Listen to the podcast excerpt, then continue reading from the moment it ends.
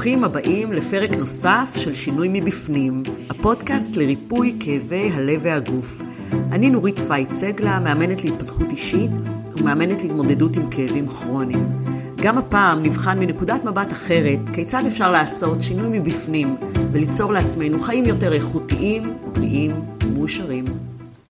החיים דינמיים ובני אדם, כמו כל דבר בטבע, עוברים שינויים ללא הפסקה. לפעמים שינויים מזעריים ולפעמים שינויים משמעותיים שמהווים נקודות מפנה בחיים. הטריגרים לשינויים הללו גם הם שונים ומשונים ואפילו כואבים וצובתי לב, אך דורשים ברוב המקרים הרבה החלטיות, נחישות, סבלנות, אומץ לצאת מאזור הנוחות ומוכנות לשהות באי ודאות מתוך אופטימיות ורצון עז לשינוי. ברוב המקרים אנחנו מפסיקים לדבר על השינוי הרצוי ומתחילים לעשות אותו כשאנחנו מרגישים שהגענו לתחתית, כשאנחנו מבינים שהמחיר שאנחנו משלמים על ההישארות במקום הזה עולה על הרווח. היום בתוכנית ישתף אותנו בסיפור השינוי המרגש שלו גלעד ארד, מדריך ומלווה לפיתוח אינטואיציה ומודעות אישית, מאמן אישי באמצעות התת מודע ושדרן בתוכנית על אנשים, רגש ועסקים. ברוך הבא לתוכנית גלעד. תודה רבה על ההזמנה, לאפשור, תודה רבה. אני כמו תמיד אוהבת להתחיל באווירה אינטימית כדי שהמאזינים יכירו אותך, ואולי נצלול ישר לסיפור שלך, תציג את עצמך דרך הסיפור. אז uh, התמצית של הסיפור שלי בשש מילים זה הייטקיסט שחצה את הקווים והתחבר ללב. את הקריירה המקצועית שלי התחלתי בגיל מאוד צעיר בחברות uh, בהייטק, ממהנדס תוכנה, uh, בעיקר בסטארט-אפים קטנים, והתקדמתי, מהר מאוד הבנתי שלתכנת זה לא המקום המעניין לי, אלא יותר לעבוד עם אנשים, אז עברתי, עברתי להיות מנהל פרויקטים, מול הלקוחות שהיו בחול, מול יצרני החומרה במזרח הרחוק, והצוות פיתוח שישב פה בארץ, ו... וממש אהבתי את מה שעשיתי, והייתי בזה טוב, הפרויקטים שלי הם היו...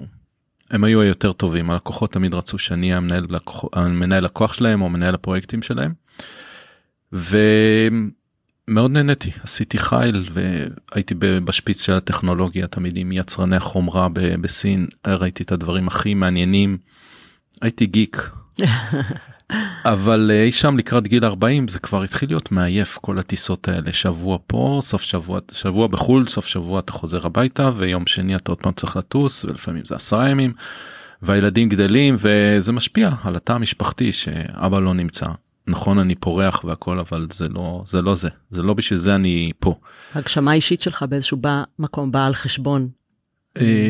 כן, הצורך שלי להוכיח את עצמי שאני טוב והצלחתי, אז זה היה, כאילו זה עשה לי וי על כל הדברים שאני חיפשתי לעצמי, אבל במשפחה ובתא המשפחתי זה קצת, זה השפיע, לא קצת, זה השפיע.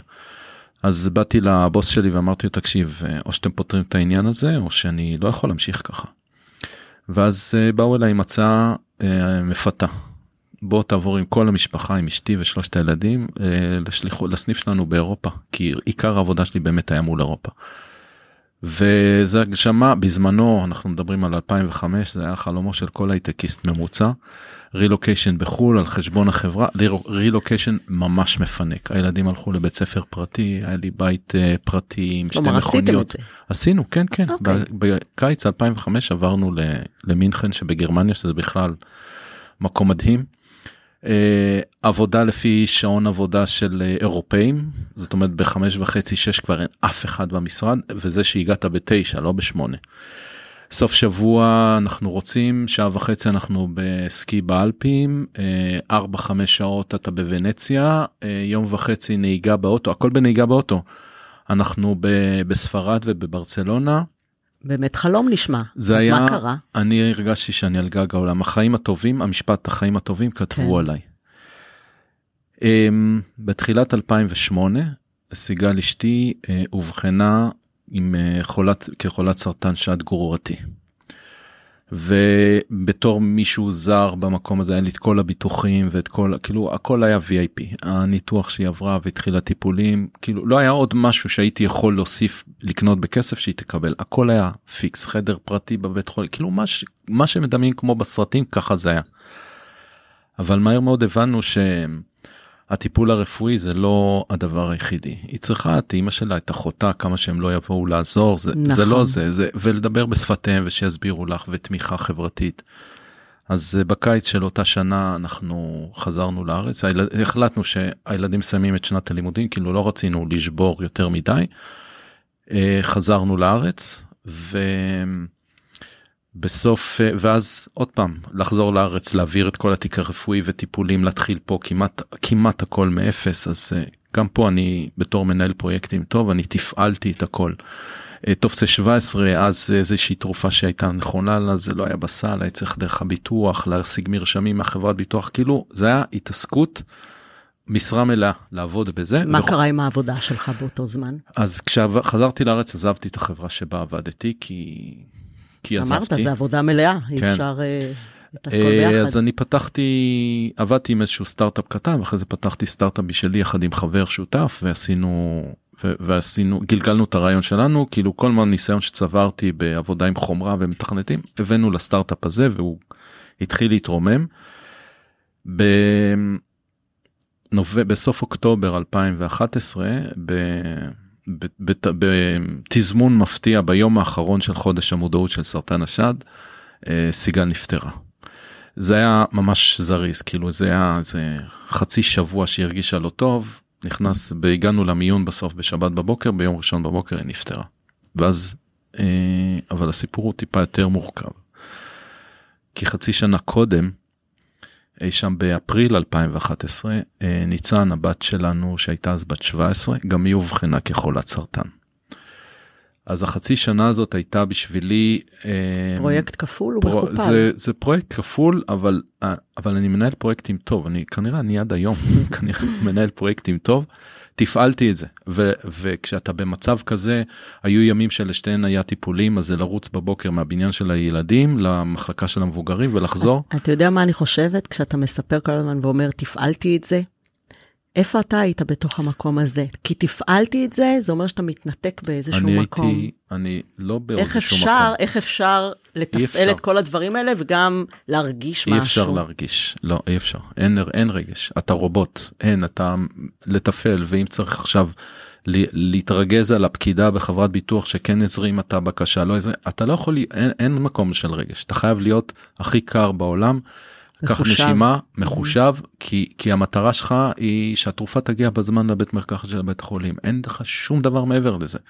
אין מקום לכן רואים אותי, לא רואים אותי, אני נוכח, אני לא, אין מקום לזה. אתה מכונה.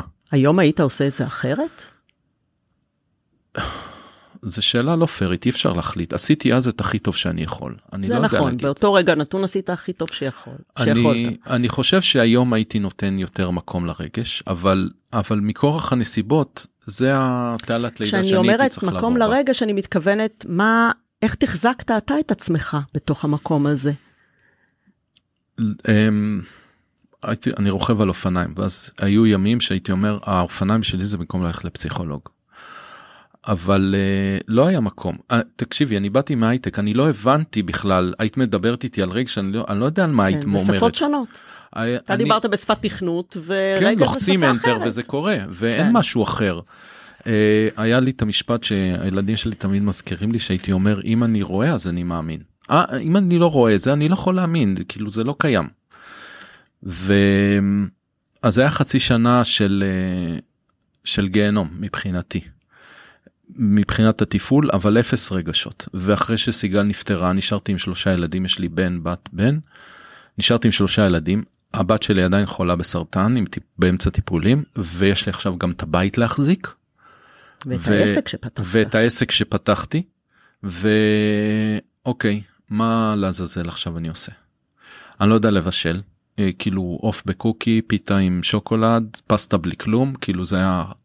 הטופ של הקולינריה שלי. אני לא יודע איך לקפל סדין עם גומי, כאילו דברים כאלה, הכי טריוויאלי, אני לא יודע איך לטפל, לא יודע, בדיוק ככה. אז סיכמנו כבר שאני מנהל פרויקטים טוב, אז אמרתי, אם אתה לא יודע, אז אוקיי, אז מה עושים? עושים, לעשות, לתפעל. אז הלכתי ללמוד בישול.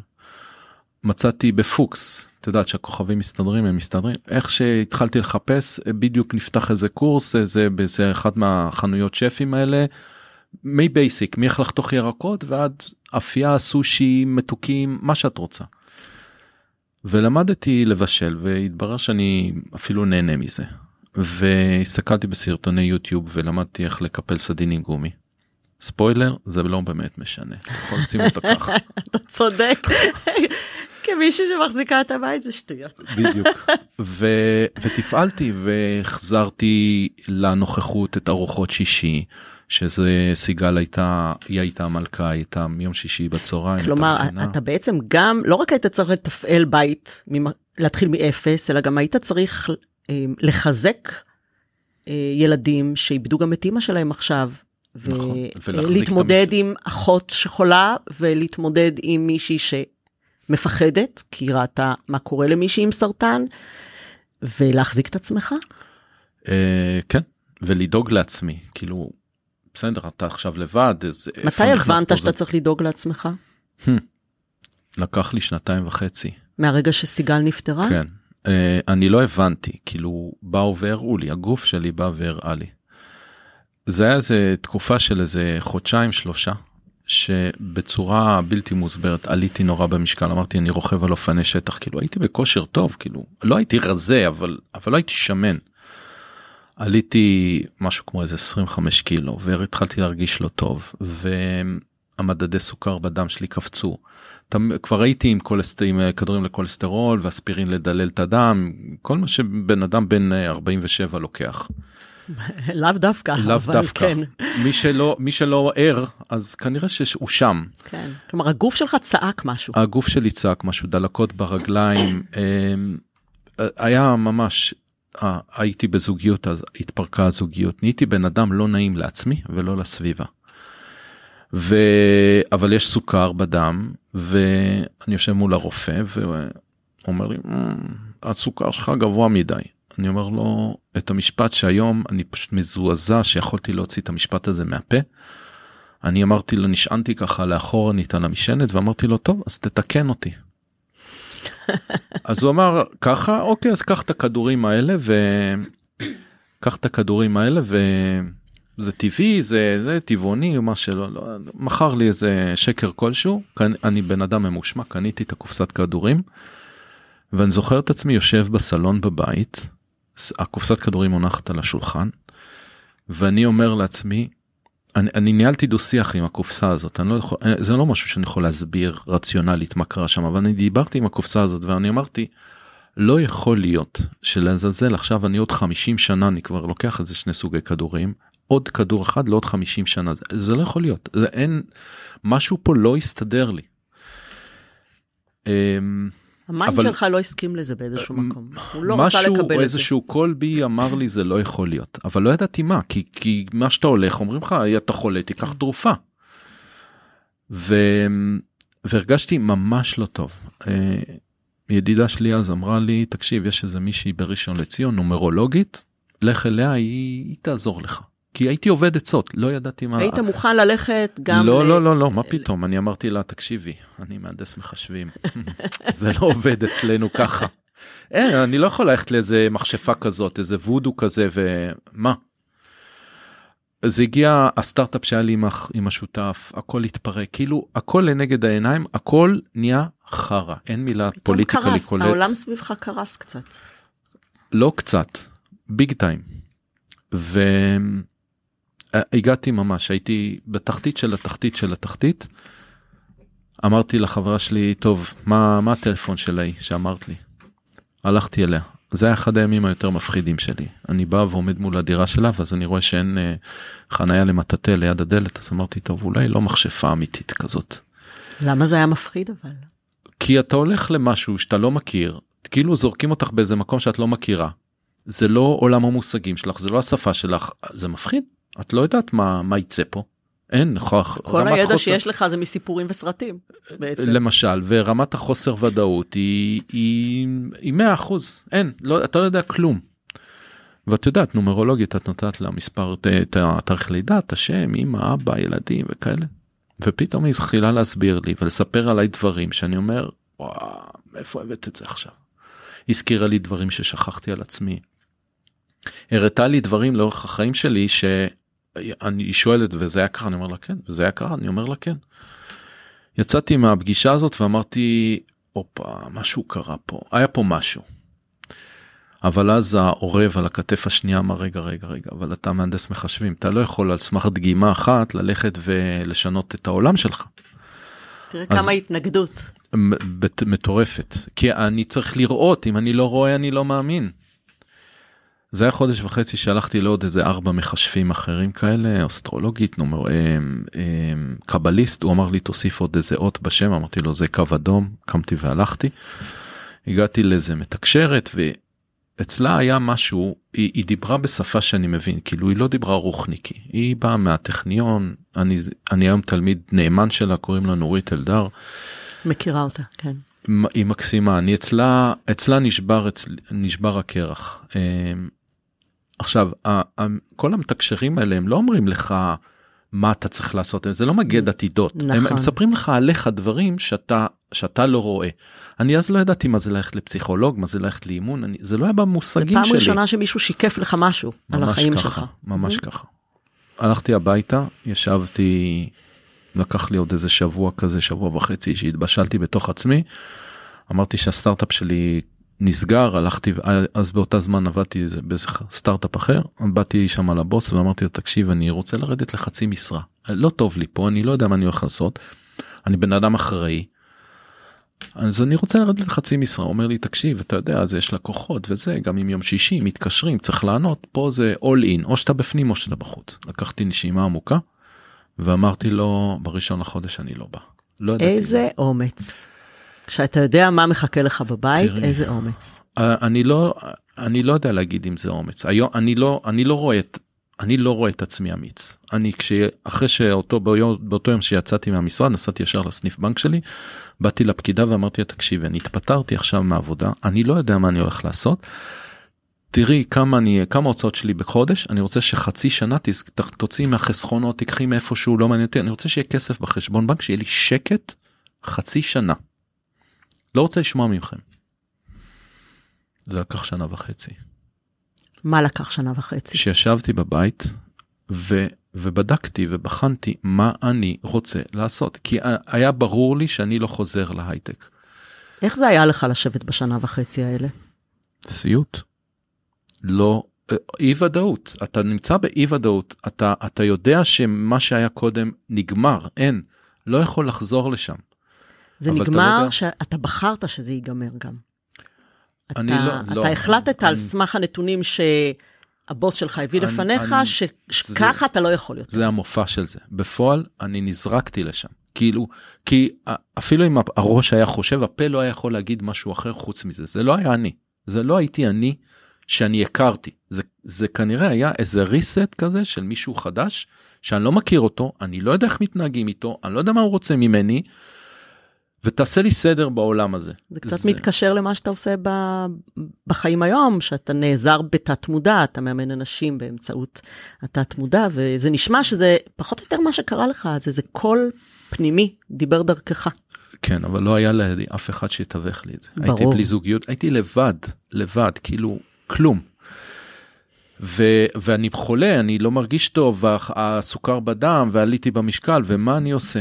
ואז הבנתי שאם אני לא אדאג לעצמי, אם אני לוקח פה אחריות על הסיטואציה הזאת, אז, אז משהו פה יתפרק. וזה לא היה אופציה בשבילי עכשיו ליפול לאיזה מראה שחורה, ואיזה דיכאונות וזה, כי אמא של הילדים שלי מתה לפני איזה שנתיים וחצי, אז מה עכשיו אני אלך, מה יישאר להם? זה היה המוטיבציה שלי. זה היה לך עכשיו פרויקט חדש. כן, אבל בראייה, בראייה אחרת, כן, כן, אני, כאילו, במקום להגיד, עכשיו אני מתפעל עבור הילדים שלי, אמרתי, אני מתפעל אותי, בשביל שלילדים שלי יהיה אבא טוב יותר. אני חושבת שזה נקודת מפנה מדהימה בחשיבה. אז עוד לא ידעתי את זה. ברור, אנחנו יכולים לראות את זה בדיעבד, אבל היום אנחנו יכולים לראות שזה הייתה נקודת המפנה כנראה. כן, אז... החלק הפיקנטי בכל הסיפור הזה שישבתי בבית ואת יודעת התרגות של המודעות פייסבוק של המורה שלי לתקשור, ראיתי שהיא פותחת קורס תקשור ואמרתי טוב אתה במילא יושב בבית, זה היה נחמד, היה מעניין, בוא תלך תראה מה קורה, אני מתקשר, היא אומרת לי, המזכירה אומרת לי אין בעיה אני ארשום אותך רק שתדע שזה רק נשים. אמרתי בסדר אני חשבתי בלב אני בלי זוגיות וזה יאללה רק נשים סבבה מתאים לי. אני יושב בשיעור הראשון, וכולן מסביבי, היא מסבירה קצת מה זה תקשור, ואז היא אומרת, תעלו למעלה, תלכו לפה, תראו שביל, וכולן מספרות מסביב, ראיתי, שמעתי, הרגשתי, ואני אומר, וואי וואי, לאיפה נפלתי, החבורה הזויה הזאת. ואז היא שואלת אותי, גלעד, מה קורה איתך? אמרתי, תקשיב, אני לא רואה כלום, אני לא שומע כלום, אין לי מושג על מה אתם מדברים. ואז היא אמרה את משפט המפתח, שהיום אני יודע שהוא היה הפריצת דרך בשבילי. היא אמרה, אתה רואה את הדלת פה של הכניסה לסטודיו? תשאיר את הסקפטיות בצד השני, ותיכנס לפה נקי. איך עושים את זה? אין לי מושג. אבל הרבה אנשים הרי אמרה... צריכים לשמוע את הדבר הזה, וזה נורא קשה לעשות את זה. צריך, אני יודע שאני הייתי בתחתית של התחתית של התחתית, ו, ואני לקחתי את כל מה שאמרו לי. אני ידעתי שאני ידעתי בוודאות שאצלי אין את התשובות, ואני חייב, והייתי חייב את ההנחיה הזאת. וזה בעצם היום מה שאני עושה, שאני מלווה אנשים, אני, אני נותן את ההנחיה, אני עוזר להם. כי הייתי שם, אני יודע בדיוק מה זה להיות בחוסר מסוגלות, להקשיב לכל הפנימי הזה שלך. ואז בחמש דקות האחרונות של אותו שיעור, פתאום שמעתי איזשהו קול, זה לא קול, זה היה לחישה קטנה, קטנה, קטנה כזאת. מבפנים, משהו עלה מבפנים. וברגע שהצלחתי לתפוס את זה ולזהות את, ה, את הדבר הזה שעולה מבפנים, זאת הייתה הפריצה הדרך הכי גדולה שלי. כי היום אני יודע שברגע שאני, שמשהו לא ברור לי, אני שנייה רגע עוצר ואני מקשיב לקול הפנימי הזה, תקראי לזה אלוהים, תקראי לזה המדריך, תקראי לזה הילד הפנימי, תקראי לזה עולם הרגש, תקראי לזה החוש השישי, איזה מיל, מה שאת רוצה. זה לא משנה, זה זה, וזה לוחש. וזה חשוב שאנשים ידעו, כל אחד יכול להצליח לשמוע את זה. חד משמע. זה רק עניין של נכונות, פתיחות, תרגול. והסכמה לא לפחד לשמוע את הכל הזה, כי... מה מפחיד לדעתך בזה? כי זה האמיתי שלך. זה לא הפסון שאתה מחזיק החוצה? לא תמיד מזהים בהתחלה שזה הדבר האמיתי. לפעמים זה נשמע זה... מחשבה, אה, אתה יודע, אולי אני סתם מדבר לעצמי, משהו נכון, שיג... שוגע בדמיונות. נכון, אז, אז בשביל זה צריך מישהו שילווה אותך וי... וינחה אותך איך לעשות את זה, ולעזור לך לעשות את ההפרדות. כמו שתגידי, אני זוכר בתור מתכנת, אני תמיד אמרתי שהרעיונות הכי טובים, כשהיה לי באגים וכאלה, הרעיונות הכי טובים היו באים במקלחת. תמיד. כי זה שוטף אותך ואתה נמצא בריקות, ו... אבל אנחנו לא יכולים להת... להתקלח כל היום, אנחנו לא יכולים לעשות כל היום צעידות בים או לרכב על אופניים, אנחנו צריכים, אפשר להגיע למצב שאתה קרא עכשיו משהו, אתה לוקח שנייה נשימה, אתה יכול להגיע לרמת ריכוז כזאת, שאתה שואל, אוקיי, בפנים, את הקול הזה, את הילד הקטן הזה שיש בפנים, רגע, מה קרה פה? למה עכשיו התרגזתי? למה עכשיו אני עצוב? ממה אני מפחד? מה יכול לעזור לי כלי להיגבר על זה? אלה שלושת התשובות, אלה שלושת הדברים שאנחנו בגדול, אני מנחה איך לעשות, והתשובות שמגיעות, מהתקשור, מהאינטואיציה, לא אכפת לי מאיפה. איך תקראי לזה? לא מעניין. אבל ברגע זה בא מתוכך, זה הכי אמיתי. ולפעמים, התשובה אומרת, אני רוצה שתעצור ותנוח. אבל פרנסה והמשכנתה והילדים וחוגים, ו... לא, אני רוצה שתנוח. ואם אתה לא תנוח, קח מחלה. היא תתן לך, היא תכריח אותך להישאר במקום. אתה תקבל איזה בעיטה בישבן, כדי שתזעזע אותך ושתבין שצריך להקשיב, לעצור ולהקשיב. בדיוק ככה. ומשם, ואז פתאום הקשבתי לכל הפנימי שלי, ואז יכולתי לבוא ולשאול אותי. אתה יודע, תמיד אנחנו רוצים שיש לנו שיבה, אנחנו רוצים להתייעץ עם מישהו חכם. אני, אני חכם, אני יודע הכי טוב, כי כשאני אלך והתייעץ עם מישהו אחר, עם חבר שלי, כמה שהוא חבר שלי, התשובות שהוא ייתן לי זה מהעולם שלו. נכון. אני רוצה תשובות מהעולם שלי, ומי מכיר את העולם שלי יותר טוב ממני? נכון. אני הפנימי שלי. מה שכואב לפעמים שאני רואה הרבה אצל מתאמנות ומתאמנים את זה, שהם לא מכירים את עצמם מספיק. הם מפחדים להתאמת עם עצמם, להסתכל לעצמם בלבן של העיניים, וזה התהליך. קודם כל, בואו תכירו את עצמכם. מבפנים, ואז הכל יבוא קצת יותר בקלות. כן, להכיר זה השלב השני, בוא תסכים לשמוע. כי לפעמים הקולות שאנחנו שומעים בפנים, הם, הם לא קולות שהם נעימים למוח החושב. אני רואה את זה היום, שיושבות אצלי מתאמנות, אז הכל בפנים אומר לה, תקשיבי, הזוגיות שנמצאת בה היא לא טובה לך, תקומי ותעופי משם. אבל ילדים, ומה אני אעשה לבד, ומי ירצה אותי, וכאילו יש המון פחדים שמלווים, שעוצרים אותנו מלהקשיב לקול האמיתי הזה שנמצא בתוכנו, שאחר כך כשאנחנו מדברים על זה, אני, אני ידעתי שזה ככה, אבל פחדתי. הפחד מה, מהקול הזה, הוא הרבה פעמים המקום הזה שאנחנו חוסמים אותו. כלומר, ברגע שמקשיבים ואנחנו נמצאים ב... אנחנו מודים מהבחינה שאנחנו מבינים מה אנחנו שמענו עכשיו, לא מבחינת הודעה, אלא מבחינת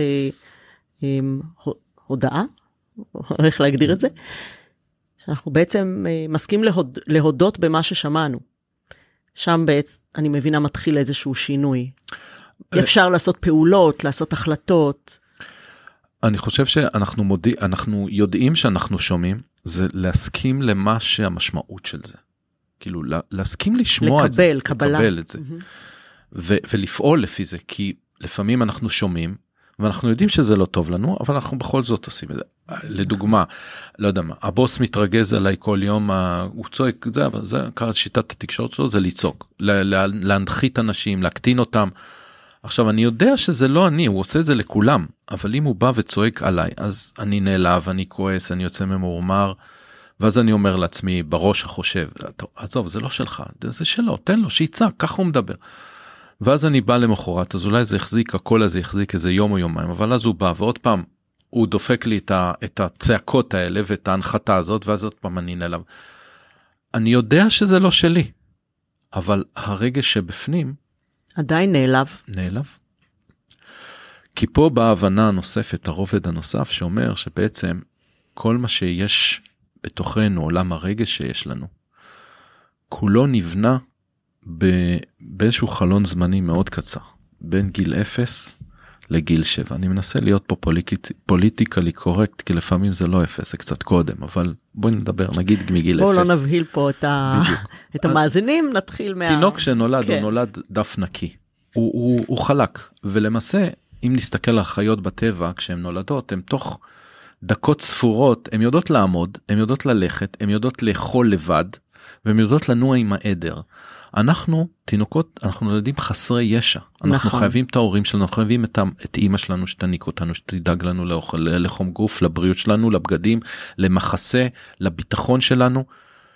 וזה קורה עד, עד גיל שבע. אנחנו בגיל שבע, אז אנחנו עוד איכשהו יכולים לקחת לבד משהו לאכול, אנחנו יודעים למזוג לנו כוס מים, אנחנו יודעים איך להתנהל בעולם. אבל עד אז, אנחנו בעצם לומדים מאבא ואימא, איך מתנהלים בעולם הזה, אנחנו תלויים בהם ב-מאה אחוז. לחלוטין. עכשיו, אם אני תלוי בהם, אני רוצה להיות במצב שאני מבין שהם דואגים לי, כי אני יודע, האבולוציה ביצור החייתי שבי, אני יודע שאם לא ידאגו לי, אני אמות. וזה מביא אותי למצב הזה שאני חייב כל הזמן להיות בוודאות מוחלטת, שאבא ואמא רואים אותי והם דואגים לי. תינוק שאיכשהו נולד, ישר שמים אותו על החזה, על, על הגוף של אמא, שירגיש את הגוף שלה, ואז אמא ניקה אותו והוא מרגיש את הגוף שלה, אבל לאט לאט נוצר איזושהי פרדות. אמא ניקה אותו כמה, שלושה, ארבעה חודשים, חצי שנה, ו- ואז יש איזושהי פרדות, ואז פתאום מה נותנים לו? בקבוק, שב על הכיסא, תאכל את הבקבוק לבד, ואם עושה דברים אחרים, פתאום יש איזה ניתוק. הניתוק הזה, מבחינה אבולוציונלית, מאוד מפחיד אותנו, כי פתאום תחושת הביטחון שלנו, המוחלטת, מתחילה להתערער. ואז אנחנו בעצם מנסים למצוא ודאות בדרכים אחרות. ואז אנחנו, בדיוק, ואז אנחנו מבינים, ואז אנחנו מסגלים לעצמנו כל מיני טקטיקות. כי אם אני מבין, שאם אני ילד טוב, ואני עוזר לאמא בכל מה שהיא מבקשת, והיא אומרת לי, יואו, איזה ילד חמוד אתה, כל הכבוד לך, נקנה לך מתנה, זה שעזרת לי.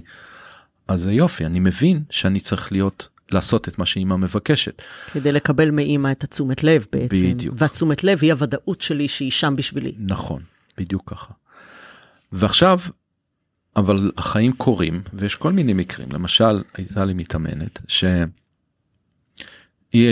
עם משפחה, אימא שלה חד הורית, ואימא הייתה צריכה ללכת לעבודה, הייתה שם אותה בבוקר בגן, והילדה הייתה רוצה שאימא תבוא לראות את הבובה החדשה בפינת הבובות.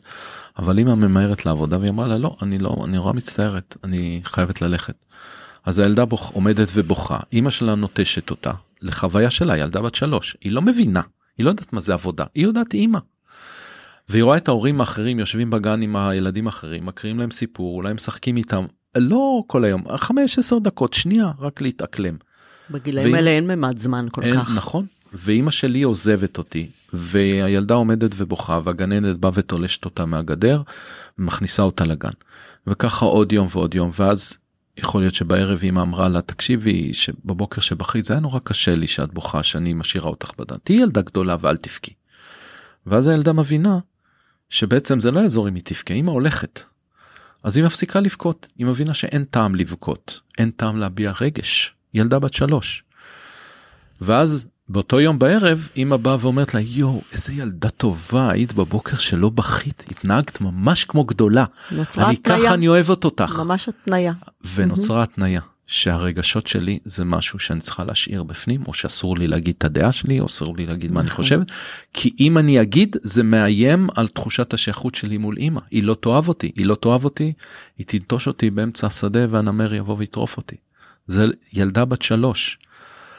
אף אחד לא בא והסביר לילדה בת שלוש, תקשיבי, לפני שבועיים היית חולה, אמא הייתה צריכה להישאר איתך שלושה ימים בבית, והבוס אמר לה, אם את תאחרי עוד פעם אחת לעבודה, אני אפטר אותך. היא לא, אמא, לטובתה, לטובת הילדה, הייתה חייבת להשאיר אותה, כדי לאחרת לו, אין משכנתה, אין אוכל, אין... והילדה הזאת סחבה את הטראומה הזאת, שנים על גבי שנים, ואז כשבאו, היא... יצא, בגלל שהיא הייתה צריכה להיות ילדה טובה כל הזמן, היא הייתה תלמידה מצטיינת, והייתה מצטיינת דיקן, ו, ובתפקיד שהיא הייתה, הייתה סמנכ"ל באיזשהו חברה בארגון מאוד גדול פה בארץ, רצו לקדם, היא הייתה מעולה בתפקיד, שמותר לי להגיד, היא גם נראית מצוין.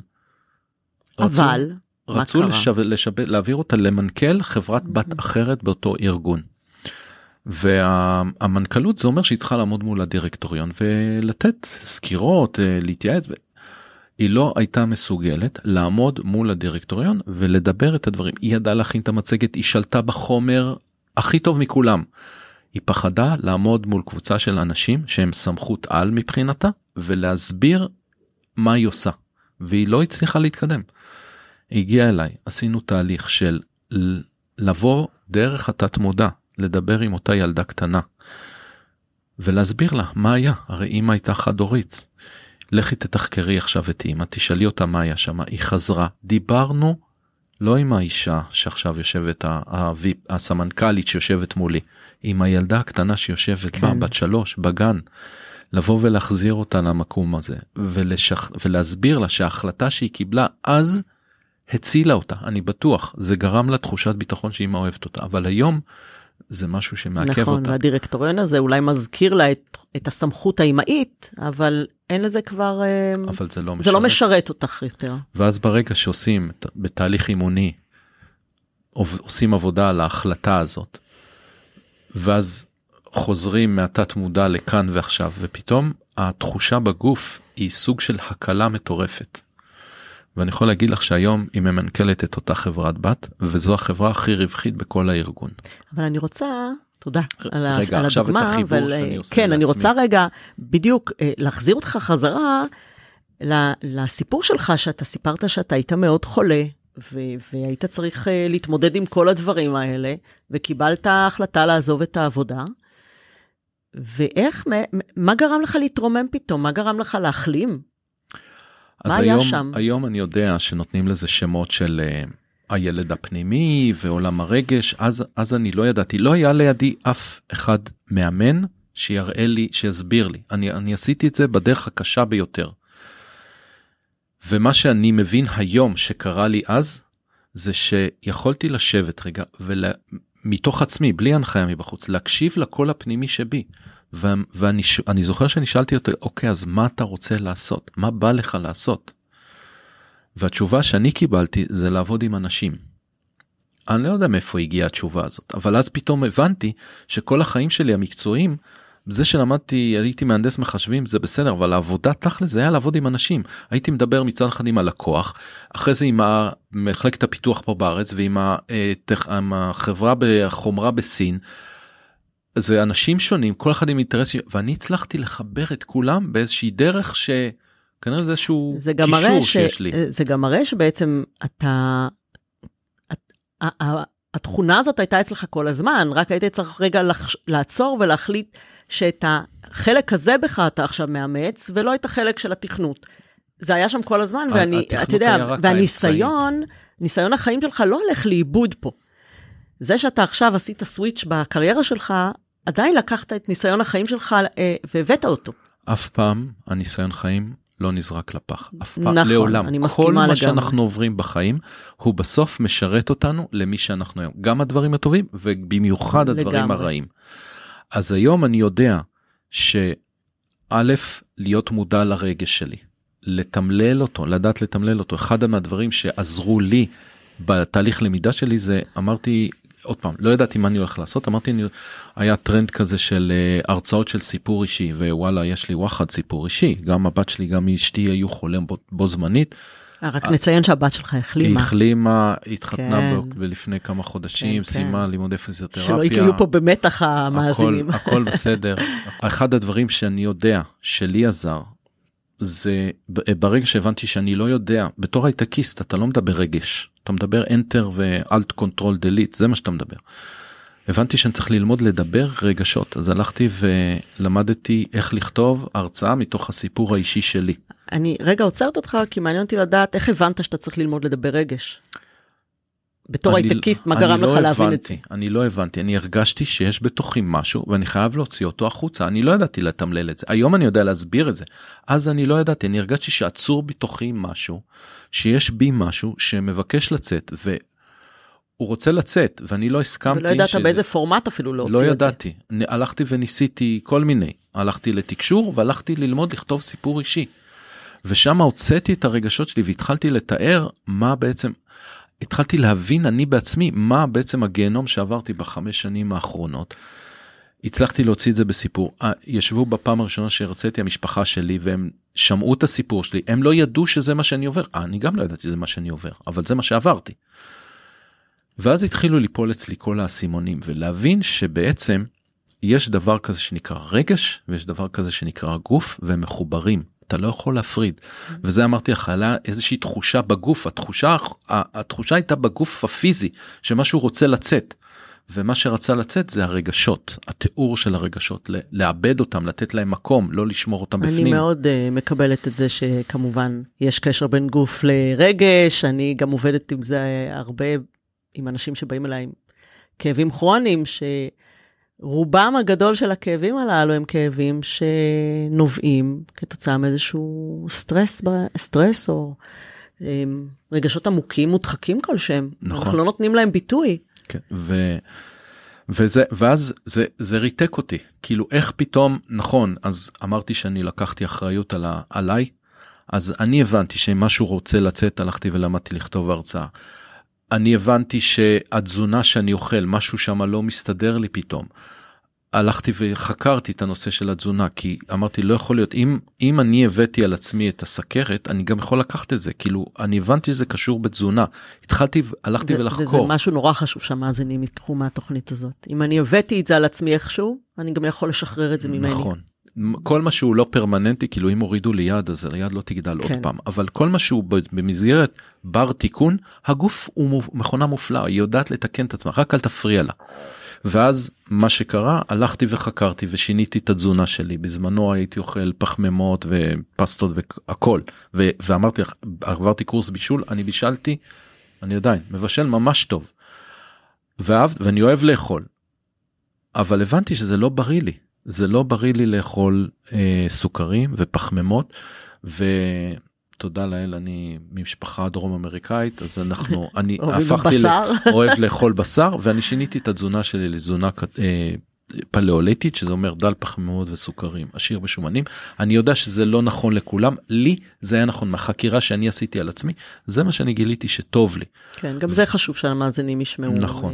אין, אין פה אין המלצה עכשיו חד-חד ערכית, זה כל אחד צריך למצוא מה ה... נכון לו, לא, ולהבין מה נכון לו. ההמלצה לא. היחידה היא, תהיו קשובים למה נכון לכם. זה ההמלצה היחידה, זה המסט היחיד. כל השאר, תלכו, תעוף, תנסו, תבדקו, תבחנו, תלמדו, זה שיושב מולי מישהו, בן אדם, הוא בערך בגילי, הוא למד בערך כמוני, ונתנו לו חלוק לבן, זה לא אומר שהוא יודע יותר טוב ממני מה נכון לי. להפך, הוא לא יודע, כי הוא לא יודע מה המצב שלי בבית, הוא לא יודע מה עברתי, הרופא שלי אף פעם לא שאל אותי, מה שלום הבת שלי. רוב הרופאים, ואני, אין לי בעיה עם רופאים, אני גם הולכת לרופאים כשצריך, אבל רוב הרופאים מסתכלים רק על חלק אחד בנו, על החלק הפיזי. הם לא תמיד שואלים את השאלות שקשורות למה קורה אצלך בבית, מה קורה אה, בפנים. אז אני אדייק. ואז יש התייחסות חלקית בעצם לבעיה שלנו. אז אני אדייק ואומר שאם זה הרופא שלכם, תקומו ותברחו משם. תבחרו את הרופא שכן שואל. לגמרי. ולצערי, לא תמיד הוא נמצא בקופת החולים, כי שם יש אינטרסים אחרים, ולהם יש אינטרס, אני עוד פעם פה, זה תיאורית הקונספירציה שלי. האינטרס שלו זה לתת לך תרופה, ולפנות המקום שיבוא הפציינט הבא. אז אני קצת, קצת... אני לא מפחד להגיד את זה. אגיד שאני מאוד שמחה שמצאתי רופא בקופת חולים, שהוא ממש נשמה, ובאמת מכיר כל אחד במשפחה, וכבר... אתה יודע, אבל אולי זה נדיר, אני לא יודעת. אז הקסם הוא, שברגע שאתה דואג לעצמך, אז אתה כבר לא צריך רופאים. זה הקסם, זה, וזה קסם, כי אם אנחנו מבינים שיש חיבור בין גוף רגש, ואם אנחנו לומדים ויודעים שיש כל רגש, יש לו איזושהי כתובת בגוף הפיזי, כי למה אומרים שאני מתאהב, יש לי פרפרים בבטן? למה אומרים ש... בו, כשאני נפרד מהאהבתי, נשבר לי הלב. נכון, למה? כי, כי זה מחובר למקומות האלה, וככה זה, זה התחול, והמי, למה כל המחולות המאי קשורות לחוסר יכולת עיכול של המציאות, או התמודדות עם המציאות, כאילו, אין, זה קשור, הכל קשור. לגמרי. למה אומרים שכאב גרון זה מה יש לך להגיד, למה אתה לא אומר? כי זה קשור, ככה זה. ואם אנחנו מבינים שכל רגש יש לו איזושהי כתובת בגוף, אז אם אנחנו מרגישים משהו בגוף, לך תסתכל על הרגש שעומד מאחורי זה, תטפל בו, ובאורח קסם, הרוב נפטר. זה רובד אחד. רובד אחר, אני יכול להגיד לך... אני אדגיש רגע שזה לא באמת נעשה בקסם בבת אחת, זה קסם, אבל זה תהליך שצריך לעשות. נכון, זה תהליך, כי הרוח, כאילו הרגש זה משהו שאנחנו יכולים לטפל בו מיד, הגוף, החומר, הוא נע הרבה יותר לאט. זו הסיבה שלוקח זמן למחלות להיבנות או להיווצר, וזו הסיבה שלוקח זמן למחלות להירפא. כי הגוף שלנו עובד, הוא חומר, לוקח לו יותר זמן.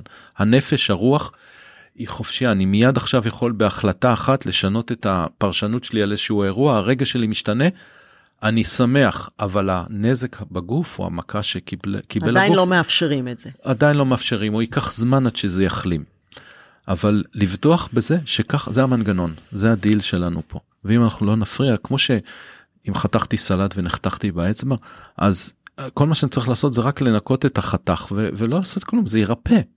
לא להפריע לו, אבל אם אני עוד פעם מגרד את הפצע הזה ביד, אז, אז יתפתח מוגלה, והיד האצבע תתנפח, ואני לא אוכל לתפקד איתה, כי אני כל הזמן מפעיל את אותו רגש, על אותו מקום, בגוף, אבל ברגע שפיניתי את הרגש, טיפלתי בטראומה, שחררתי איזושהי אמונה מגבילה, כל מה שיושב שם.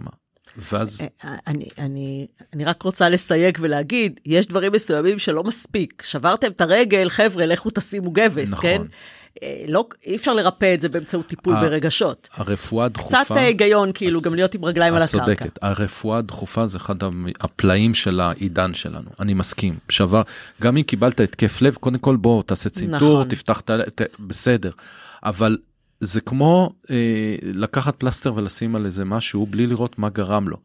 אז קודם כל תטפל בדחוף. ברור, אני לא אומר, אני גם לא אומר לאף אחד להפסיק לקחת תרופות ו...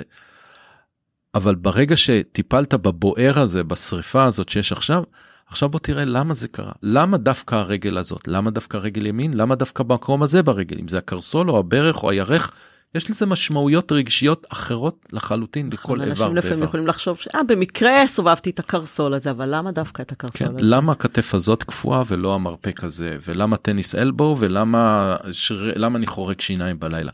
כל דבר יש לו איזושהי משמעות רגשית.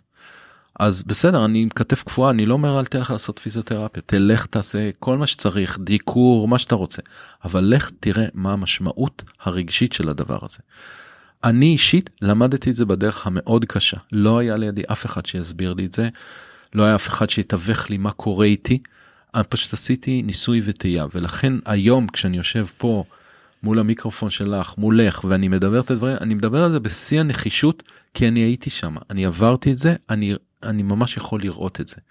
תוסיפי על זה את הניסיון שלי, את הכלים האימונים שיש לי, את התקשור, את הניסיון חיים, את ה-common sense, את כל זה אני מביא, והשליחות שלי היום ב- בעולם הזה, זה לעזור לאנשים לעשות חיבור בין עולם הרגש לחיי היום-יום. כי אני יודע, והייתי שם, ברגע שיש איזשהו ניתוק, במקום הזה, מתחילים לסבול. אז בהתחלה זה בקטנה, אבל היקום מביא לנו כל פעם את השיעור, אם לא למדנו את השיעור, הוא מביא לנו אותו עוד פעם בעוצמה יותר גדולה ויותר גדולה ויותר גדולה. אז לפעמים צריכים לחטוף איזה שבר קטן, ולפעמים זה מחלה יותר קשה. מה, איך אתה מתמודד עם, הבנו את הסיפור שלך, וואו, כאילו, באמת, סיפור מאוד מרגש, ואנחנו כבר עוברים באמת למה שאתה עושה, ואתה מדבר פה הרבה על מה שאתה עושה בתוך חדר האימונים או הקליניקה שלך. מה, איך אתה מתמודד עם אנשים שיש להם התנגדויות לגישה הזאת? כלומר, הם, הם באים אליך, הם רוצים אותה, אבל כשאתה מתחיל להציף את זה, אתה יודע, הגוף מתנגד, הרגש מתנגד, המיינד מתנגד. איך, איך אתה עוזר להם לשחרר את ההתנגדות הזאת? אז אני אומר שקודם כל, אם, אם, אם מישהו בהתנגדות, זה לא יעזור כלום. כי כשהם באים אליי, הם כבר, הם כבר בלי ההתנגדות, אבל הם לא מצליחים. אוקיי, אז אני קורא לזה, זה האתגר שלהם, כדי להגיע למקום הזה, שהם היו מנותקים ממנו שנים, ועכשיו הם מבינים שקורה פה משהו, והם צריכים לעשות בעניין הזה משהו. זאת אומרת, יש להם את הנכונות, אם, אם יש נכונות בסיסית, בשיחת מחירה שלי מדברים על הבעיה והכל, ואז אני אומר, אוקיי, וכמה מאחד עד עשר אתה רוצה שהבעיה הזאת תיפטר? כמה את מוכנה להשקיע? ואז היא תגיד לי, שבע, שמונה, זה ציון יפה, נכון? אני אומר, אוקיי, אני מצטער, אני לא יכול לעזור לך. למה? כי אני יודע שבתהליך יהיו קשיים, יהיו נפילות, ואם את לא אומרת לי עשר, אחת עשרה, אני יודע שאת תפרש, ת, תפרשי. השאלה עם עשר אחת עשרה זה לא איזה משהו שכל אחד רוצה להגיד, אתה יודע, מרוב הרצון לשנות, אבל בפועל, אתה, אם, אתה אם מגלה אמרה, שזה לא באמת עשר אחת עשרה. אם היא אמרה עשר אחת עשרה, זה משהו ש, אוקיי, פה בא הניסיון שלי, אני מאמן, אני יודע אם זה אחרי חשיבה, או זה זורקים לי את התשובה מיד, אם זורקים לי את התשובה בשלוש שניות הראשונות, זה האמת, זה התת מודע שלה מדבר. נכון. היא, אם אני אעצור רגע, ואני אתן לה לחשוב במיינד, ואז היא תגיד, לא, אני אשתנה, ואז מה, ומי אני יהיה, נכון. ומי אני יהיה בלי זה, לא. נכון. ב- תאמיני לי. הקולות מתחילים להשתלט. ברגע שהם אומרים תשע, עשר, אחת עשרה, אני, אז זה בסדר, אפילו אם זה לא, אני כבר יש לי מה לעבוד, אני יודע שהם לא יברחו באמצע, כי אני מבטיח, אני לא מבטיח כלום באימון שלי. אני, אני לא מבטיח הצלחה, אני מבטיח שיהיה קשה, נכון. אני מבטיח שיהיו דמעות, אני מבטיח שיעלו זיכרונות לא נעימים, אני מבטיח שחברים שלך אולי יעזבו אותך, כי אם לא יהיה להם נוח עם החדש שאת תבואי, אני מבטיח את הדברים, יעבירו עלייך ביקורת, יצחקו, אני מבטיח את כל אלה. אני לא יכול להבטיח כמה טוב יהיה מהצד השני, אבל אני בטוח שיהיה יותר טוב. וזה המקום שאני... אתה יכול להבטיח שיש שינוי כלשהו. אני מבטיח שיש שינוי. בדרך כלל לא יוצאים כמו שנכנסים לתהליך כזה. כן, יונג אמר פעם שכל מה שנמצא בתת מודע ולא בעל המודע, חוזר לנו עוד פעם ועוד פעם, ואנחנו קוראים לו גורל. מה שאנחנו מעלים למודע, די, הוא כבר במודע, ראיתי אותו, הוא לא יכול לחזור למרתפי התת מודע, הוא פה. אני כבר יודעת שאני מרצה, אני כבר יודעת שאני אה, דרמה קווין, אני יודעת שאני דחיינית, אה, זה כבר פה. אי אפשר. אז עכשיו זה אין. הוצאנו, עושים על זה עבודה. יפה. וואו, אנחנו צריכים לסיים תכף. זה באמת היה מעניין. וכל כך הרבה מסרים חשובים, אני חושבת שאתה שלחת פה, החוצה, למאזינים, לעולם, שחשוב שאנשים יקחו מפה. אבל אולי באמת אתה רוצה, בנקודת המבט שלך, לתת איזה מסר שאתה חשוב לך, שבכל זאת יצאו ממנו, איתו מה, מהתוכנית. אני, במפגש הראשון שבאים אליי לקליניקה, אני אומר כל מיני דברים. אחד מהדברים שאני אומר, אני, אני מאמין בגדולתו של כל של מי שיושבת מולי בקליניקה, ובגדולתו של כל אחד. כולנו יכולים להגשים את כל מה שאנחנו חולמים לו. התת מודע לא ייתן לנו לחלום על משהו שאנחנו לא באמת יכולים להגשים. אני לא אומר להיות ביל גייטס, אני לא אומר להיות אילן מאסק, אבל אנחנו יכולים להגשים את החלומות שלנו. וכל מה שאני אומר לאנשים זה, בואו תזכרו כשהייתם ילדים קטנים, מה היה החלום שלכם? מה רציתם לעשות? לפני שבאו ואמרו לכם, ציונים זה חשוב ופרנסה זה חשוב, מה היה החלום שלכם? מה רציתם לעשות?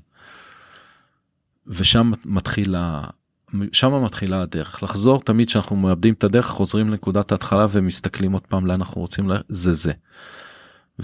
וברגע שאנחנו עושים את או צועדים לכיוון החלום שלנו, לא החלום של מה ההורים שלנו רצו להיות. כמה פעמים שמעתי את המשפט, אתה יכול ללכת ללמוד מה שאתה רוצה בטכניון. כן.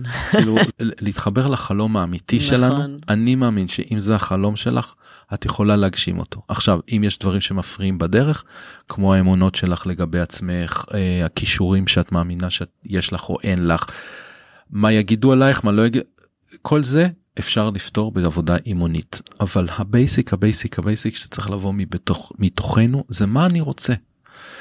אני יכול לתת תרגיל קטן למאזינים. וואו, זה יהיה מעולה. הרבה פעמים ביום הזה, בעידן הזה שאנחנו נמצאים, אנחנו מאוד חומרים, והמון פעמים זה, הכסף הוא זה שהוא פחד ההישרדותי המאוד גדול שלנו. והוא מפריע לנו, הוא מסמא את עינינו בדרך לחלום שלנו. מה אנחנו רוצים להיות? אז יכול להיות שעשיתי קריירה ויש ילדים ויש בית ויש משכנתה והכל בסדר, אבל חסר לנו משהו, והפחד הכלכלי מאוד משפיע. ואז יש תרגיל שאני קורא לו תרגיל שלו הייתי רוטשילד. למצוא איזה פינה שקטה, לקחת איזה כמה נשימות אוויר עמוקות כאלה, לנשום לאט, לנשוף לאט, ולחשוב שאם עכשיו כל חודש היה נכנס לי לחשבון בנק, חמישים אלף שקל, לא משנה מה אני אעשה, חמישים אלף שקל. חמישים אלף שקל במדינת ישראל, לאדם הממוצע, אתה סוגר תוך שנה, שנתיים, אתה סוגר את המשכנתה, הילדים סודר, הכל בסדר. חמישים אלף שקל כל חודש, לא משנה מה את עושה. ואז את יושבת ואומרת, אוקיי, מה בא לי לעשות? כמה בבוקר ומה בא לי לעשות? חמישים אלף שקל, כל חודש נכנס. אז נסעת לתאילנד ונסעת לאלפים, ועשית את הטיול שופינג שאת רוצה, ויש לך את האוטו ש... גמרת עם כל החומרי, קראת את הספרים שמחכים כבר, הכל בסדר, גמרת את הכל, חמישים אלף שקל, כל חודש ממשיך להיכנס. את קמה בבוקר, מה בא לך לעשות? שם יושב החלום שלנו. עכשיו, זה לא, לאו דווקא החלום שהיינו ילד קטן, אני בתור ילד קטן רציתי להיות מכבי אש. בסדר, אז הלכתי, במקום ללכת לצופים, הלכתי לצופי אש. אבל... להבין, ברגע שאנחנו מסירים, נותנים למוח רגע להסיר את הפחד ההישרדותי, ולאפשר לך חופש בלתי מוגבל, זה יכול להיות לחוות סוסים טיפולית, זה יכול להיות אה, לעסוק באומנות, תכשיטנות, לפתוח חווה לצמחים... כל אה... משהו לא חומרי, זה, זה שום נדגיש את זה. אחרי שסיימנו עם, ה, עם כן, הדאגות החומריות. עם הכס, כן, מה אתה רוצה לעשות בשביל, בשביל שתרגיש טוב? ושמעתי... בשבוע שעבר הרצאה של דוקטור נאדר בוטו, שזה אחד מהאנשים שאני עוקב אחריו, אז הוא אמר, איך אתה יודע מה בעצם הייעוד שלך? אם יש משהו שאתה מוכן לעשות אותו בחינם, לעבור אחרים, זה זה. אז זה עוד רמז, בשביל למצוא מה באמת החלום שלי. מה בא לי לעשות בחינם עבור אחרים, אם אין לי שום בעיה כלכלית? ברגע שסימנתי את המטרה, הבנתי מה, אז עכשיו אפשר לחזור לכאן ועכשיו, ולראות איך אתה בונה את עצמך בדרך לשם. תרגיל מצוין, אני מזמינה את כולם להתנסות בו. מעניין מה יעלה לכם. אתם מוזמנים לשתף, בפוסט, כן, כן. בתגובות לפרק הזה. אז באמת, גלעד, אני רוצה להגיד לך תודה רבה. תודה רבה לך. שמחתי מאוד לארח אותך ולשמוע את כל התובנות שלך.